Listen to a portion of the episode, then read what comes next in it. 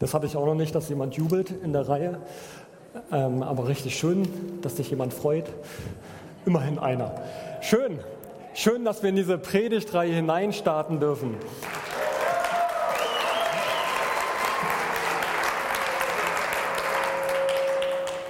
Stark, danke. Danke für diesen Einstieg. Ich freue mich wirklich in diese Serie hinein einzusteigen zum Thema Heiliger Geist. Und ähm, ich habe mich schon manchmal gefragt, wie was löst dieses Thema Heiliger Geist bei den unterschiedlichen Leuten hier bei uns aus? Also jeder hat ja seine Geschichte, auch seine Gemeindebiografie. Wir sind ja nicht alle hier in den letzten 100 Jahren hier groß geworden, sondern wir sind eine Gemeinde, die sich aus ganz verschiedenen Biografien, ganz verschiedenen Geschichten zusammensetzt. Und wir werden uns in den nächsten drei Sonntagen damit auseinandersetzen und beschäftigen, wer ist der Heilige Geist?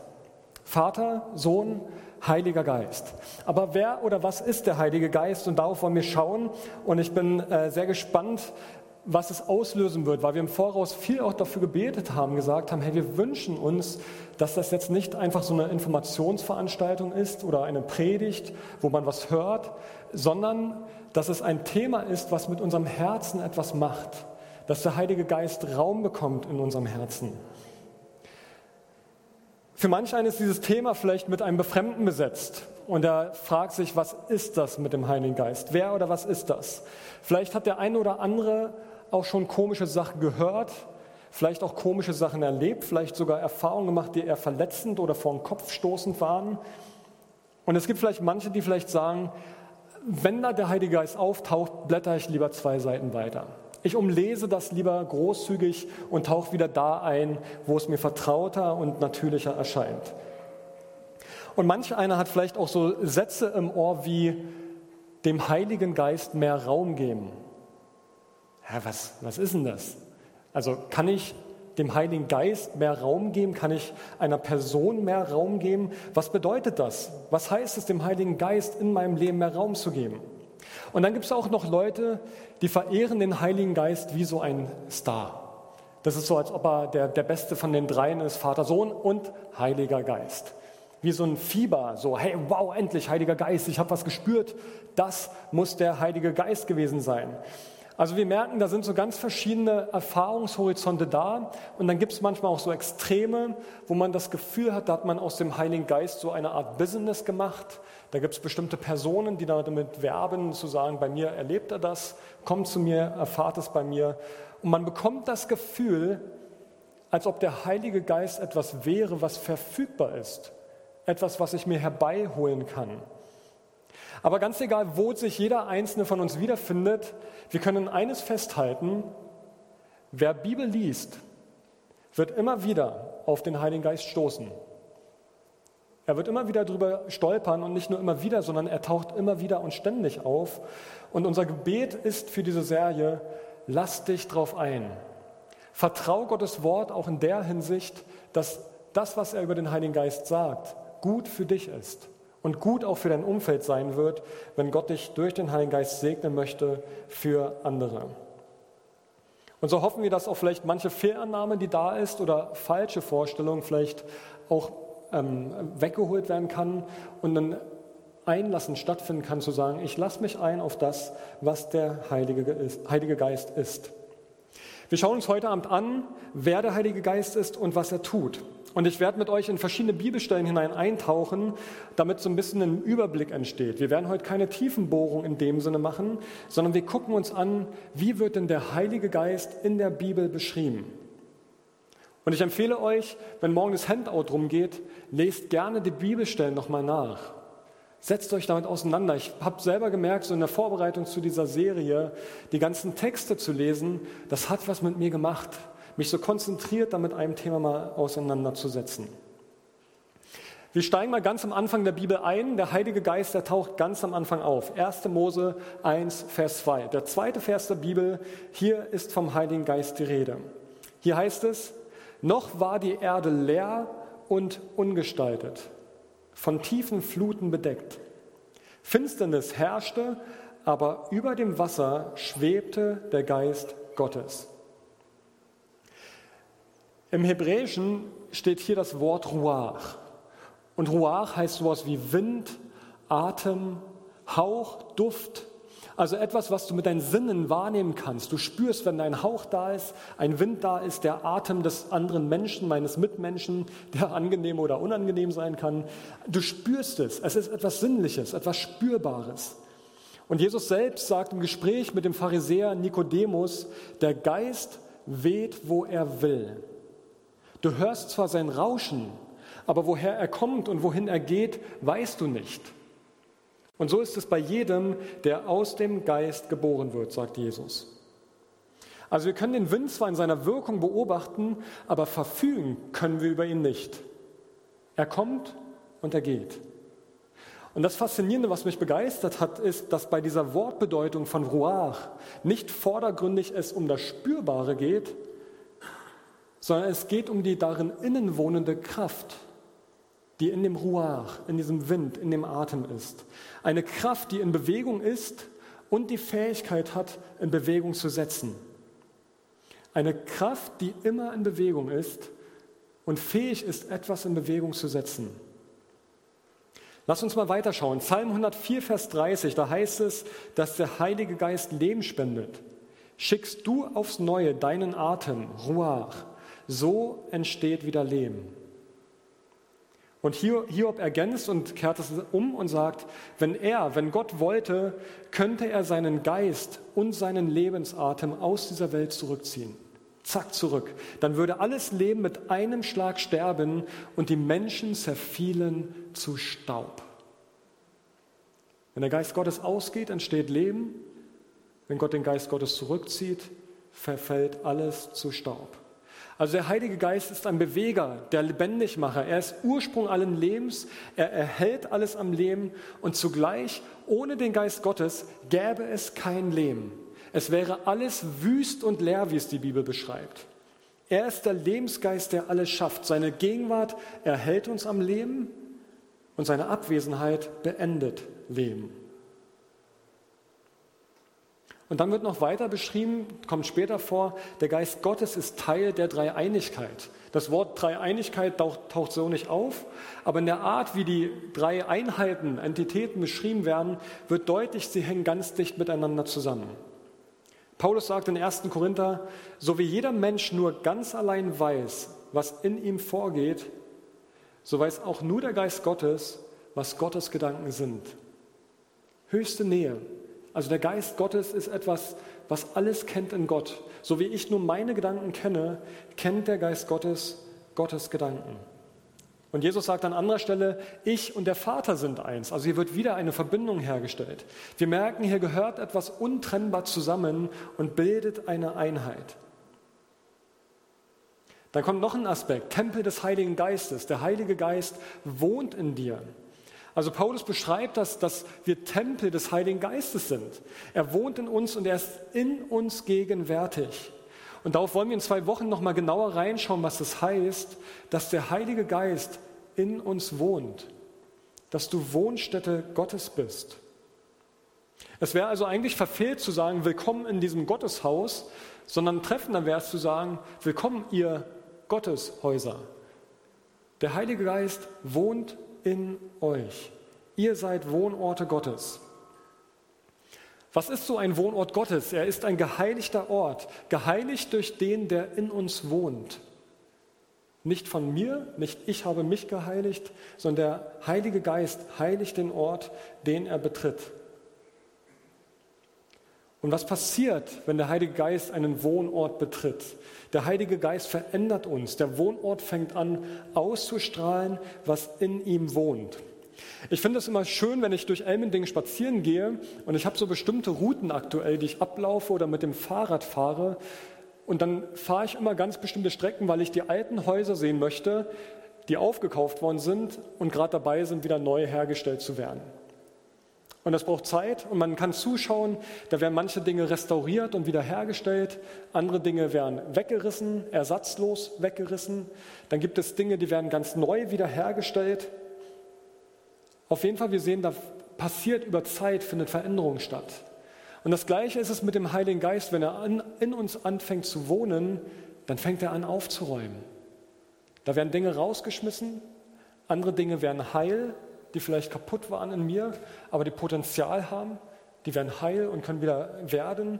Anderes kommt ganz neu heraus, was vorher überhaupt nicht da war. Ich nicht erahnt hatte, dass es sein könnte. Es wird neu hervorgehoben. Und genauso ist es mit dem Heiligen Geist. Er verändert uns in einem Prozess, wo er mit uns unterwegs ist. Und dabei kennen wir Menschen, und ich sage bewusst Prozess, diesen Widerspruch in uns, dass wir auf der einen Seite das Gute wollen, aber das Schlechte tun. Jeder Christ weiß um diese Spannung und auch jeder Nicht-Christ, der mit Gott nichts anfangen kann, kennt die Spannung, dass er das Gute, Lebensbejahende möchte und aber das andere tut. Sei es im Umgang mit Menschen oder Verhaltensweisen. Und in Galater 5 beschreibt Paulus es ganz deutlich. Er sagt, denn die menschliche Natur richtet sich mit ihrem Begehren gegen den Geist Gottes. Und der Geist Gottes richtet sich mit seinem Begehren gegen die menschliche Natur. Die beiden liegen im Streit miteinander und jede Seite will verhindern, dass ihr das tut, wozu die andere Seite euch drängt. Wenn ihr euch jedoch vom Geist Gottes führen lasst, steht ihr nicht mehr unter der Herrschaft des Gesetzes. Da wir also durch Gottes Geist ein neues Leben haben, wollen wir uns jetzt auch auf Schritt und Tritt von diesem Geist bestimmen lassen. Also dem Heiligen Geist Raum geben, heißt, dass der Heilige Geist mehr Einfluss bekommt auf mein Denken, auf mein Handeln, dass er mein Hausherr wird, dass er der Chefgestalter und Chefdesigner in meinem Leben sein darf, dass ich mich nicht zwinge, anders zu sein, als ich bin, sondern dass Veränderung in mir geschieht, dass ich das andere tatsächlich will und auch tue. Ich habe euch mal was mitgebracht. Äh, das ist ein Luftballon und ähm, ich halte mal ein Gegenüber dazu, das ist der hier.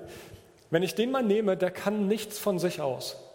Dieser Luftballon, der, der liegt blöd rum und würde, wenn ich ihn fallen lasse, er fällt einfach zu Boden. Und dieser Luftballon, der würde niemals hoffen, dass er irgendwie mal fliegen könnte. Er würde nie dran denken, im Traum nicht. Er weiß, die Schwerkraft zieht ihn immer zum Boden runter. Es gibt aber Helium, wie ihr schon sehen könnt. Und Helium erfüllt Lebensträume, also zumindest für diesen Luftballon. Und wenn ich diesen, oh, jetzt rollt es weg, ist gar nicht schlimm.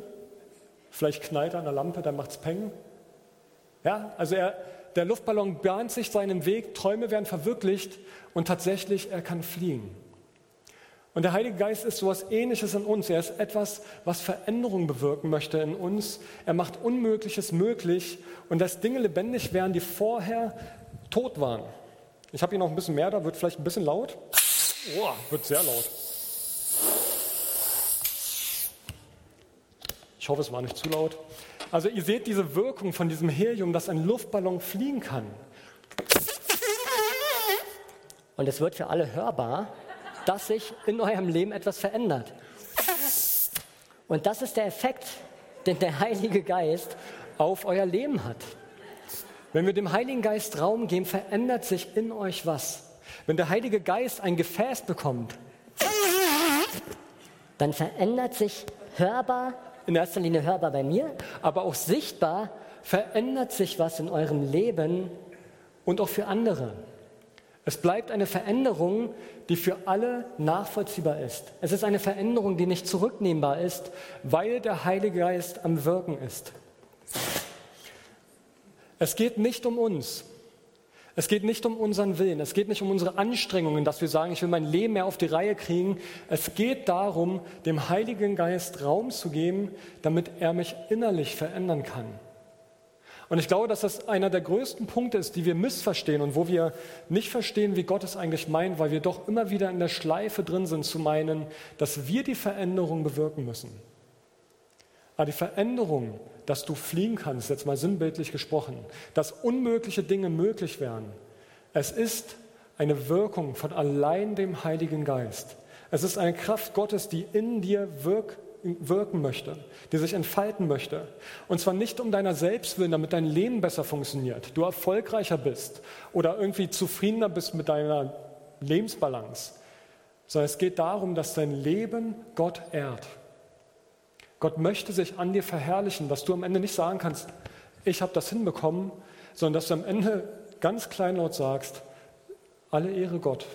Ich habe nichts von dem bewirkt, was mein Leben ausmacht.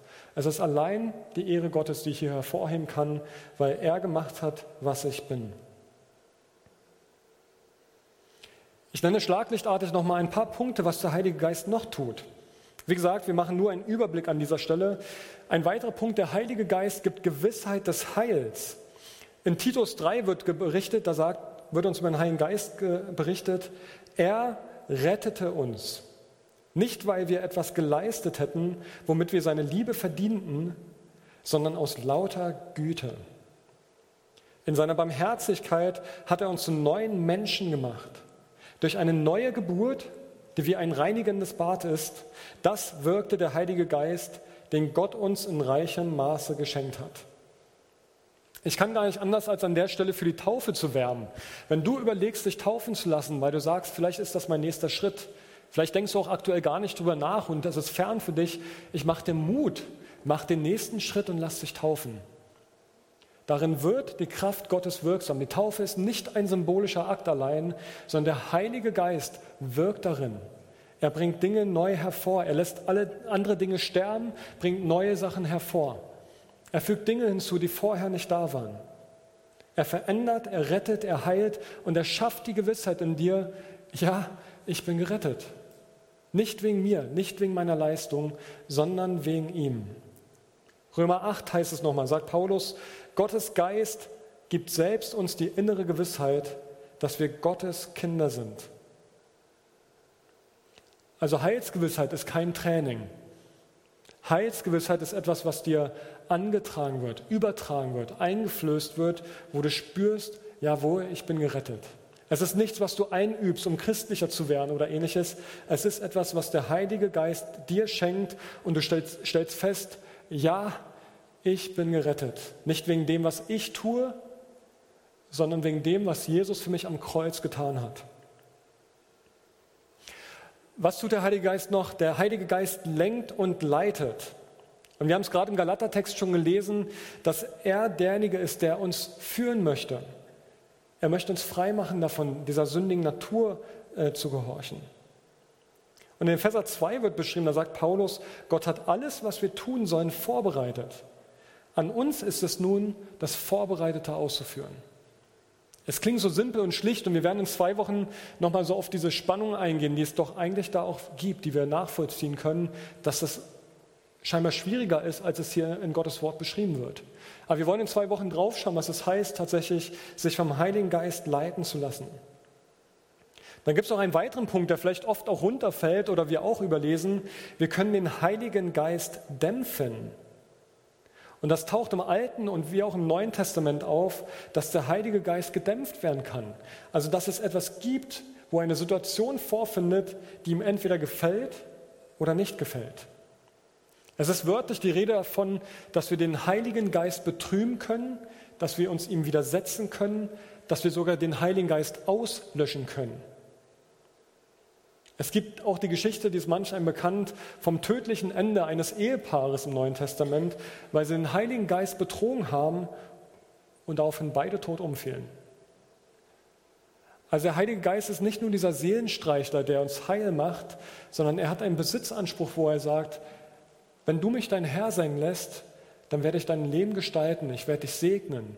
Ich werde Dinge in deinem Leben hervorbringen, die du nie gedacht hättest, dass sie da sind oder dass ich sie dir geben könnte. Aber ich möchte den ganzen Raum für mich. Also er zwingt sich nicht auf, sondern er möchte eingeladen werden. Und da, wo wir ihm Raum geben, da möchte er nicht nur einfach mal vorgelassen werden, wenn wir ihn lassen, sondern er möchte ganz und gar Raum haben. Das heißt, der Heilige Geist möchte alle Bereiche deines Lebens durchdringen und gestalten. Und damit kommen wir zum letzten Punkt, zum letzten Schlaglicht an dieser Stelle, was wir erstmal werfen. Paulus sagt in Römer 14, denn im Reich Gottes geht es nicht um Fragen des Essens und Trinkens, sondern um das, was der Heilige Geist bewirkt. Gerechtigkeit, Frieden und Freude. Das heißt, der Heilige Geist prägt Atmosphäre. Er prägt Atmosphäre, er prägt das Miteinander. An anderer Stelle spricht Paulus noch von der Einheit im Heiligen Geist oder von der Liebe, die durch den Heiligen Geist in unser Herz gegeben ist. Das heißt, wenn die Liebe nicht in der Atmosphäre einer Gemeinde, einer Familie oder eines Einzelnen erkennbar wird, dann läuft irgendwas schief. Wenn Christen sich gegenseitig bekriegen und bekämpfen oder sich absprechen, wer jetzt Recht hat und wer nicht Recht hat, wo Härte da ist, Verurteilung stattfindet, Unbarmherzigkeit, dann ist das vielleicht möglicherweise ein Indiz dafür, dass der Heilige Geist hier gedämpft wird, dass er keinen Raum hat.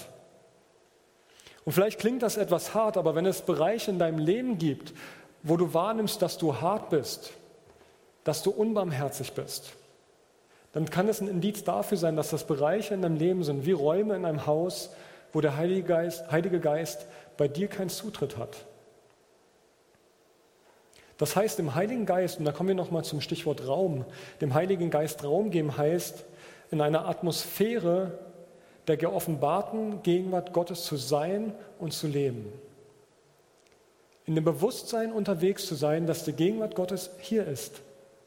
Dass mein Bewusstsein in der Sensibilität wächst, dass Gott zu jeder Zeit gegenwärtig ist dass dein Handeln, dein Tun, die Art, wie du denkst, ob du Dinge lässt oder vergisst oder falsch machst, was auch immer, es ändert nichts daran, dass Gott gegenwärtig ist in deinem Leben. Und diese Gegenwart Gottes, die hat nichts Bedrohliches an sich. Es ist etwas Kraftvolles, es ist etwas Schönes, es ist etwas Befreiendes, etwas, was es hell macht in aller Dunkelheit, die wir in uns kennen etwas, was Hoffnung gibt, etwas, was dich schnell, vielleicht schneller mit der Zeit zurück in die Arme des Vaters treibt, wenn du schuldig wirst. Die Gegenwart Gottes in deinem Leben, die bewahrt dich vor Fehltritten. Sie hat das Potenzial, dich vor Fehltritten zu bewahren, aus einer gesunden Ehrfurcht vor Gott heraus. Diese Ehrfurcht, dass ich weiß, hey, Gott ist gegenwärtig, er wohnt, er lebt in mir, er macht mich frei.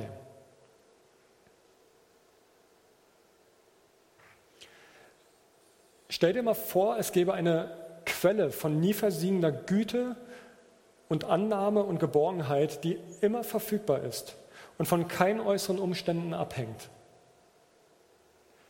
Das meint es, sich bewusst zu sein dessen, dass die Gegenwart Gottes in dir ist. Das meint es, sich daran zu üben, Gegenwart Gottes im Hier und Jetzt wahrzunehmen, als eine nie versiegende Quelle des lebendigen Wassers in dir. Es ist etwas, was gegenwärtig ist. Du kannst dem nicht einen Abbruch tun. Und das, das sage ich jetzt, aber es, es gilt auch jetzt. Hier und jetzt, da wo du sitzt, egal ob du mit deinen Gedanken gerade abgeschweift bist oder, oder ob du voll dabei bist, Gott ist gegenwärtig. Bei euch vor dem Bildschirm, Gott ist gegenwärtig. Gott ist da durch und durch, er ist da.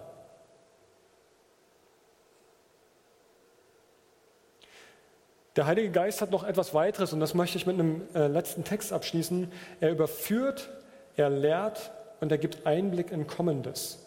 Und das sagt Jesus in Johannes 16, da beschreibt er oder antwortet auf die Frage, warum er eigentlich geht. Er hätte auch bleiben können. Wäre doch klasse, wenn wir Jesus hier als Gastsprecher einladen können. Er könnte uns eins zu eins genau erklären, was er eigentlich gemeint hat. Aber er sagt, doch ich sage euch die Wahrheit. Es ist besser für euch, wenn ich gehe. Sonst käme der Helfer, der Heilige Geist, er käme nicht, der an meiner Stelle für euch da sein wird. Wenn ich nicht mehr bei euch bin, werde ich ihn zu euch senden. Und ist er erst gekommen, wird er den Menschen die Augen für ihre Sünde öffnen, für Gottes Gerechtigkeit und sein Gericht. Wenn aber der Geist der Wahrheit kommt, hilft er euch dabei, die Wahrheit vollständig zu erfassen. Auch was in der Zukunft geschieht, wird er euch verkündigen. So wird, meine Herrlichkeit sichtbar, wird er meine Herrlichkeit sichtbar machen, denn alles, was er euch zeigt, kommt von mir. Also kurzum, wenn Jesus, wenn Jesus sagt hier, wenn ich nicht gehen würde, würdet ihr nicht den empfangen, der in mir ist. Ihr sollt aber mit dem ausgestattet werden, mit dem ich ausgestattet bin. Er muss gehen, damit der Heilige Geist kommen kann.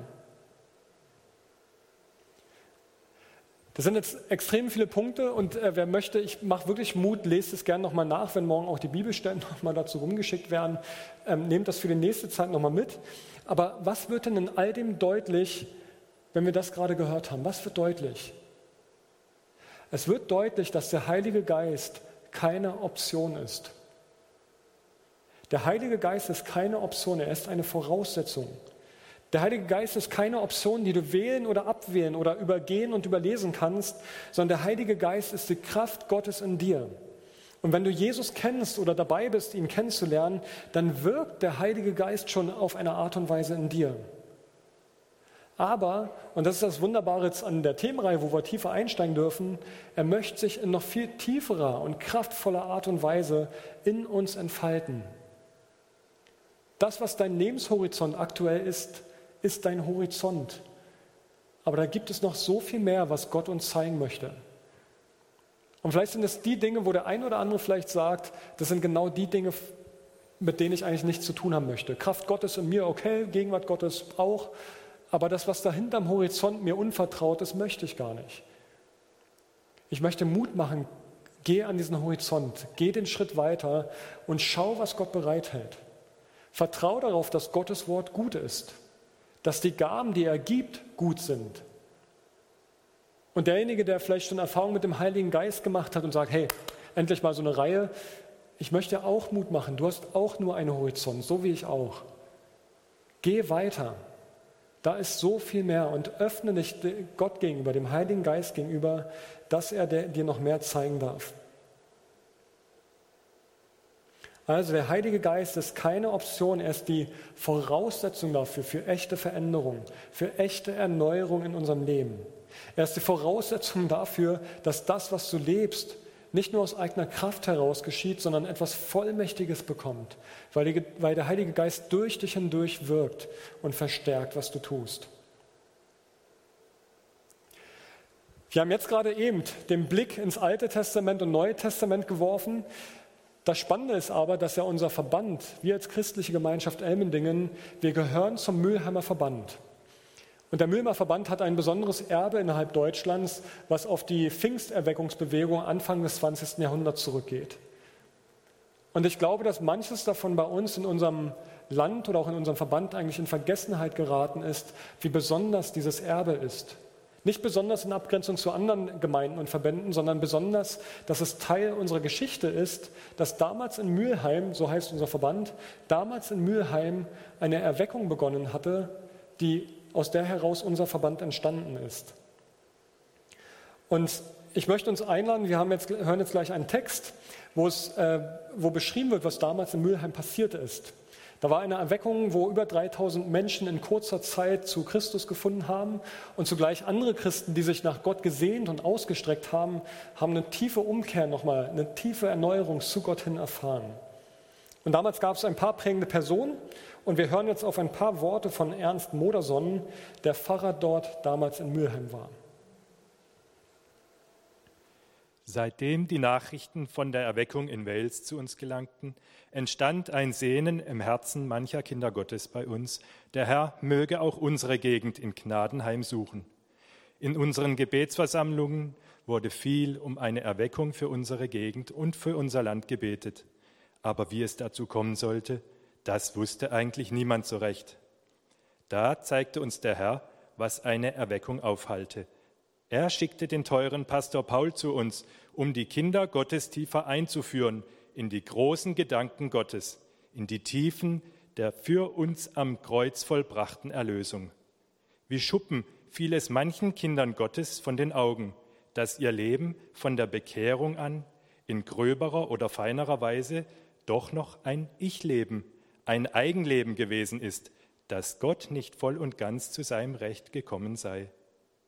Wir erkannten die Möglichkeit, durch das Blut Jesu Christi rein zu werden von aller Sünde, wenn die Sünde vor Gott bekannt wird. Ja, dass er sogar bereit ist zu erlösen von der in uns wohnenden Sünde, von dem Hang und der Lust dazu. Da gab es ein tiefes Schämen bei vielen Gläubigen. Da erkannten manche, dass sie den Heiligen Geist betrübt hatten und sie beugten sich und kehrten um zu Gott. Es zeigte sich sofort, dass Gott den Plan getreten war. Alte Feindschaften wurden beerdigt. Gläubige, die sich mit Misstrauen gegenübergestanden hatten, reichten sich zu neuem Vertrauen die Hand. Beleidigungen wurden einander verziehen. Gestohlene Güter wurden erstattet. Danke, Daniel. Mich fasziniert an diesem Text, dass es hier nicht vordergründig um die Phänomene des Heiligen Geistes geht, sondern dass es eine ganz tiefe Offenbarung dessen ist, was Jesus am Kreuz für die Menschen getan hat. Es geht hier nicht zuerst um Dinge, die vielleicht Menschen irritiert hätten. Die kamen später auch, dass es dann Phänomene gab, dass Menschen in fremden Sprachen gesungen haben, dass es Prophezeiungen und so weiter gab. Aber der Anfang dieser Erweckung war, dass Menschen Sehnsucht danach hatten, dass Gott mehr Raum in ihrem Leben bekommt. Und es war nicht im Sinne von, ich öffne mich, Heiliger Geist, komm, sondern es war, dass Gott angefangen hat aufzuräumen. Im Leben hat er angefangen, von den Menschen aufzuräumen und Menschen haben Umkehr erlebt. Und mich fasziniert das, weil ich merke, ich, das macht mich hibbelig und begeistert mich, macht mich sehnsüchtig danach, weil ich mir das für uns als Gemeinde wünsche und erbete, dass wir das erleben, dass wir tiefer erfahren, wie Gott uns offenbart, wie wertvoll das Kreuz ist. Und da geht es nicht um den Finger, der auf den anderen zeigt oder den Wunsch, der auch berechtigt ist zu sagen, ich würde mir wünschen, dass jemand die Segnungen erfährt, die ich erfahren habe. Alles legitim, aber mir geht es darum, dass du und ich, dass wir tiefer berührt sind von dem, was Jesus am Kreuz getan hat. Und ich glaube, damit der Heilige Geist Raum in uns bekommt, heißt es, dass Dinge rausgeschaffen werden müssen, die, die zuerst erstmal aussortiert werden müssen, die hindern, Ich sehe mich nach so einem Moment oder nach so Momenten, die wir vielleicht als Gemeinde, die Gott uns gönnt und schenkt, wo wir alle in so einem Staunen vor Gott stehen und keiner den anderen anstupsen muss, von wegen spürst du das auch gerade, weil alle spüren, Gott ist gegenwärtig. Ich wünsche mir das für dich. Ich wünsche mir das für uns als Gemeinde. Ich wünsche mir das für dich als Einzelnen, dass du das in deiner Zeit mit Jesus erlebst. Und zwar nicht, indem du dich abstrampelst. Wie es in Titus vorhin hieß, das ist reine Güte. Gott schenkt es. Aber wir dürfen Jesus bitten, Jesus, zeig mir die Teile in meinem Leben, die rausgerissen werden müssen. Zeig mir die Teile in meinem Leben, die, die ersatzlos gestrichen werden müssen, wo du mich überführen möchtest. Zeig mir die Punkte im Leben, wo du was Neues schenken möchtest, wo du Dinge heil machen möchtest, wo ich nicht anerkennen und zugeben möchte, dass ich eigentlich verletzt oder kaputt bin. Aber der Heilige Geist möchte daran und ich möchte dich heute Abend einladen, Sprich dieses Gebet für dich und sag, Heiliger Geist, ich möchte, ich erlaube dir, dass du das in mir tun darfst. Von daher möchte ich dich einladen, als diesen nächsten Schritt, lass dich versöhnen, in der Hinsicht auch mit dem Heiligen Geist. Lass dich versöhnen mit Christus, mit dem, was er am Kreuz für dich getan hat. Nicht nur oberflächlich, sondern bis in die tiefsten Tiefen hinein. Ich lade dich ein, wenn du mit dem Thema Heiliger Geist bisher schlechte Erfahrungen gemacht hast. Ich lade dich ein, versöhn dich mit ihm. Erlaube es ihm, dass er dein Leben anrühren darf, dass er dir Neues zeigen darf. Und für denjenigen, der schon länger mit, mit dem Heiligen Geist oder mit dem Thema Berühr, in Berührung ist, ich lade dich ein, dein Horizont ist begrenzt. Also ich lade dich ein, geh den nächsten Schritt, damit der Horizont wieder weiter verrückt wird. Lass dich darauf ein, dass da noch so unglaublich viel mehr ist. Wir haben so bruchstückhaften Anteil nur.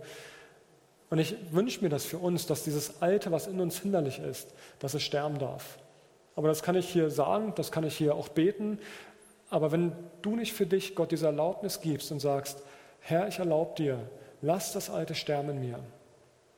Du kennst meine Kämpfe in mir, du kennst diese Spannungen in mir.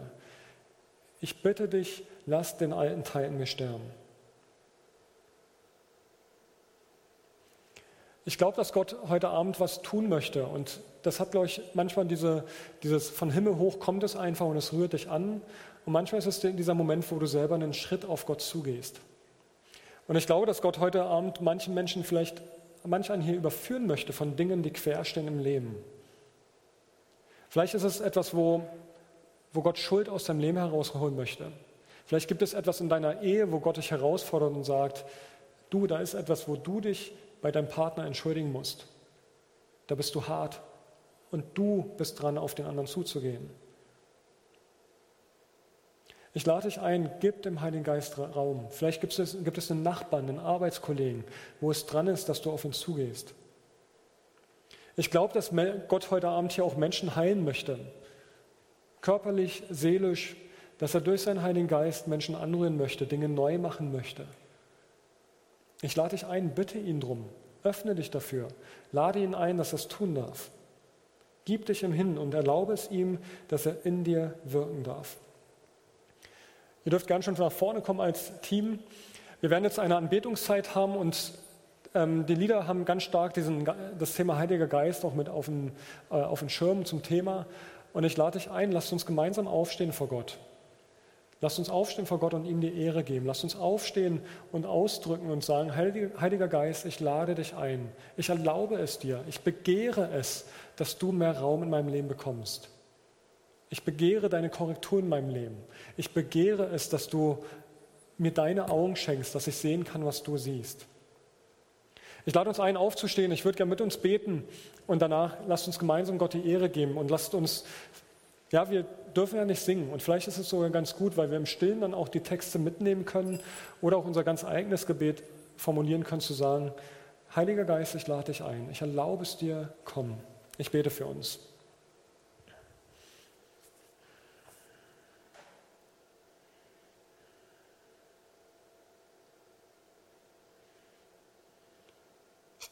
Jesus, wir machen uns bewusst, dass du, dass du gegenwärtig bist. Dass du hier anwesend bist, dass du, dass du diesen Raum hier durchdringst und füllst. Und ob wir das sinnlich gerade wahrnehmen oder ob wir es vielleicht gerade nicht sinnlich wahrnehmen, es bleibt eine Verheißung, dein Versprechen, dass du da bist. Du hast uns verheißen mit aller Fülle des geistlichen Segens, der durch Jesus am Kreuz erkauft ist, uns ausstatten zu wollen. Und Herr, so bitte ich dich, dass du in diesem Abend etwas beginnst, etwas auslöst, etwas ins Rollen bringst, was heilsam ist, was erneuernd ist, was das Dunkle als Dunkles benennt und das Licht hinein einlädt und bittet, Herr, komm und mach es hell in meinem Leben. Ich bete für denjenigen, der dich vielleicht noch gar nicht kennt. Ich bitte dich, dass, dass er spüren darf, dass du eine reale Kraft bist, die in uns wirken möchte, die Veränderung in uns bewirkt.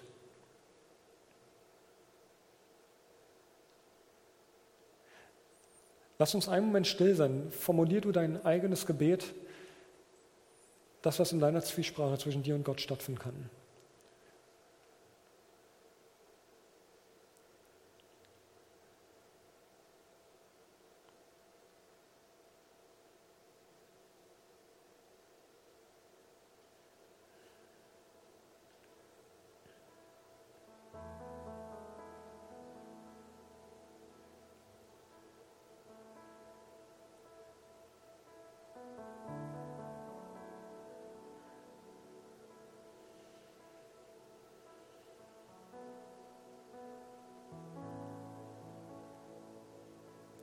Ja, wir haben das vorhin mit dem Gefäß gehört.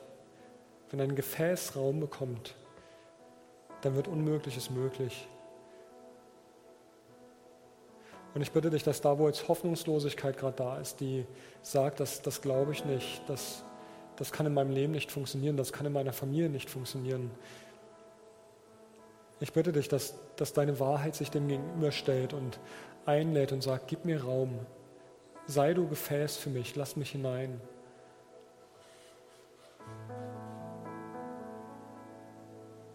Herr, wir brauchen dich. Und hier ist keiner besser als der andere. Wir brauchen alle so sehr dein Kreuz. Wir brauchen so sehr das Blut von dir, was unsere Schuld bedeckt und uns freispricht von aller Schuld. Aus reiner Güte, nicht weil wir besonders sind, aus reiner Güte ist es uns verheißen, hast du uns gerettet. Heiliger Geist, ich bete, dass du Herzen heute Abend heilsgewiss machst die daran zweifeln, die daran hadern, die abends nicht schlafen können, Angst haben davor, dass sie nicht gerettet sein könnten. Herr, ich bete, dass du heute Abend Gewissheit ins Herz ausgießt. Die Gewissheit, dass sie erlöst und gerettet sind. Nicht wegen, wegen ihrem Tun oder Nicht-Tun, sondern weil du am Kreuz alles bezahlt hast, alles geklärt hast. Ich bete, dass du heute Heilung schenkst, da wo, wo du heilen möchtest. Und ich bete, dass wir uns öffnen dafür, dass wir den Mut haben, darum zu bitten auch wenn schon oft dafür gebetet worden ist, wir Mut haben zu bitten und sagen, Heiliger Geist, bitte heil mich. Heiliger Geist, schenk mir bitte Heilsgewissheit. Heiliger Geist, lass mich glauben können, dass auch du zu mir sprichst.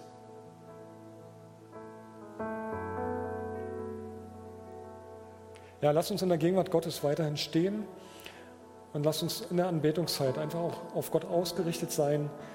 Betet im Stillen oder geht die Lieder innerlich mit. Sie sind wie formformulierte Gebete für euch. Lasst uns in dieser ausgestreckten Haltung vor Gott sein und sagen, Heiliger Geist, komm und nimm du Raum.